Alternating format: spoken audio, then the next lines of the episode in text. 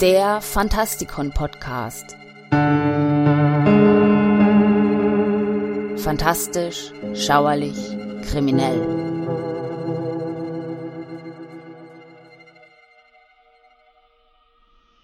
Willkommen zur im Grunde ersten Folge unseres hauseigenen Bestiariums. Eine kleine Nebenrubrik, in der wir uns einige der Bestien, Monster und Wesen der fantastischen Literatur widmen. Zu Beginn besehen wir uns etwas die Tradition der Gestaltwandler. Jede Kreatur, die in der Lage ist, eine drastische Veränderung des Aussehens herbeizuführen, ist dem Grunde nach ein Gestaltwandler. Obwohl sie manchmal monströse Formen annehmen, sind Gestaltwandler nicht immer böse. Sie können blutrünstig, schelmisch, hilfreich oder irgendetwas dazwischen sein. Natürlich ist es schwer, das Aussehen eines Gestaltwandlers festzulegen. Als Individuen verändert sich ihre Form ständig und als Gruppe, die sich über Dutzende von Kulturen erstreckt, halten sie eine größere Vielfalt an Formen bereit, als dass man sie alle aufzählen könnte. Schönheit ist vielleicht der größte Trend in ihrem Aussehen. Diese Charaktere erscheinen häufig als strahlende Jungfrauen oder starke junge Männer, deren Schönheit jeden, der ihren Weg kreuzt, betört. Andere beliebte Formen sind wolfähnliche Tiere und Schlangen. Gestaltwandler sind in ihren Fähigkeiten ebenso vielfältig wie in ihrem Aussehen. Das Gestaltwandeln selbst ist manchmal mehr ein Fluch als eine eigentlich magische Fähigkeit. In der alten Mythologie ist die Formwandlung nur eine der endlosen magischen Fähigkeiten, die von gottähnlichen Charakteren genutzt werden. In der Trickster-Folklore ist die Formwandlung die einzige magische Fähigkeit der Charaktere, aber sie kombinieren sie mit so viel List, dass sie dennoch eine mächtige Kraft darstellt. In romantischen Märchen ist die Formwandlung meist eine Belastung für an sich machtlose Charaktere, die gewöhnlich von einem mächtigeren magischen Wesen betrogen oder verflucht wurden. In japanischen, chinesischen und koreanischen Legenden finden sich überall Spuren von Gestaltwandlern. Oft sind es Füchse, die sich in schöne Mädchen verwandeln. Diese Charaktere haben meist keine guten Absichten und benutzen ihre Schönheit, um Männer zu verführen und zu töten, aber gelegentlich stellt sich eine der Gestaltwandlerinnen als unschuldige romantische Schönheit heraus. Manchmal nehmen Gestaltwandler auch andere Formen an, wie Schlangen, Katzen, Dachse und Waschbären. Die indische und tatarische Folklore bevorzugt Gestaltwandler, die von Schlangen zu Menschen werden. Auch hier führen diese Charaktere fast nie etwas Gutes im Schilde. Anscheinend waren alle griechischen und römischen Götter Gestaltwandler, wohl einige von ihnen es besonders liebten, ihre Form zu verändern und andere weniger. Proteus, ein Meeresgott, wurde berühmt für seine Fähigkeit, von einer Form zur anderen zu wechseln, sobald Feinde ihn verfolgten. Zeus, der Anführer der Götter, nutzte sein Talent im Gestaltwandeln für einen schändlichen Zweck. Da er den Ruf hatte, Frauen schlecht zu behandeln, nutzte er seine Gabe als eine Möglichkeit, sich einem neuen Opfer in anderer Gestalt zu nähern. Auch waren die Götter in der Lage, andere Menschen in Tiere und Objekte zu verwandeln. Oft wurde diese Art der Verwandlung als Strafe benutzt.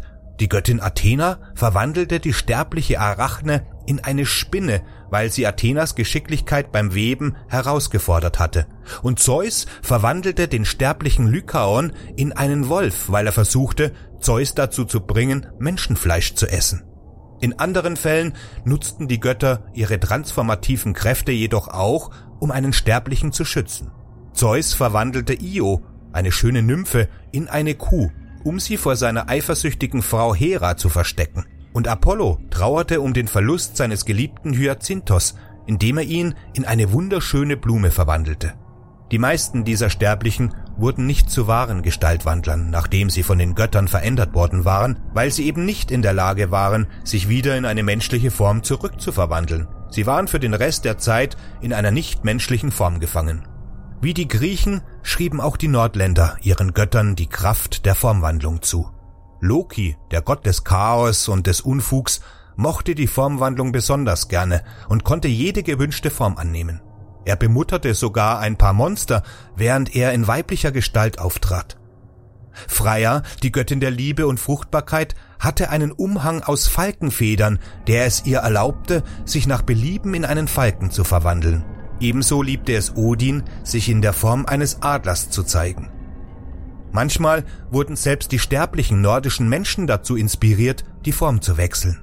Die Schamanen glaubten, dass sie durch das Erreichen eines rituellen Zustandes ihren Geist aus ihrem Körper in die Form eines Tieres hineinleiten könnten, um so durch die Welt zu wandern, während die als Berserker bekannten Krieger glaubten, dass sie die Gestalt eines Wolfes annehmen oder im Kampf tragen könnten, indem sie sich die Haut des Tieres umlegten.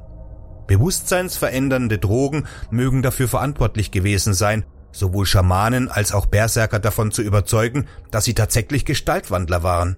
Hexen, Barden und Zauberer sind für den Löwenanteil der Formwandlungsprozesse in der keltischen Folklore verantwortlich. Mit ihrer Gabe und Magie konnten diese Charaktere fast jede Form annehmen, die sie wollten, und sie verfluchten häufig auch Helden und Prinzessinnen und gaben ihnen eine hässliche Gestalt, bis der Fluch gebrochen wurde. Im alten Schottland spukten zwei besondere Arten von Gestaltwandlern in den Gewässern. Selkies, eine Art Seehund, der sich in einen Menschen verwandeln konnte, hatte seinen Spielplatz im Meer.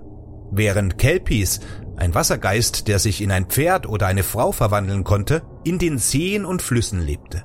Beide Kreaturen versuchten, Menschen ins Wasser zu locken, wo sie häufig ertranken. Das Navajo-Volk und viele verwandte Stämme nennen die Tradition von Skinwalkern ihr eigen, eine Gruppe von Hexen, die sich in Kojoten, Wölfe, Füchse, Eulen oder Krähen verwandeln können. Während die Skinwalker sicherlich nicht menschenfreundlich sind, sind sie aber auch nicht besonders gefährlich.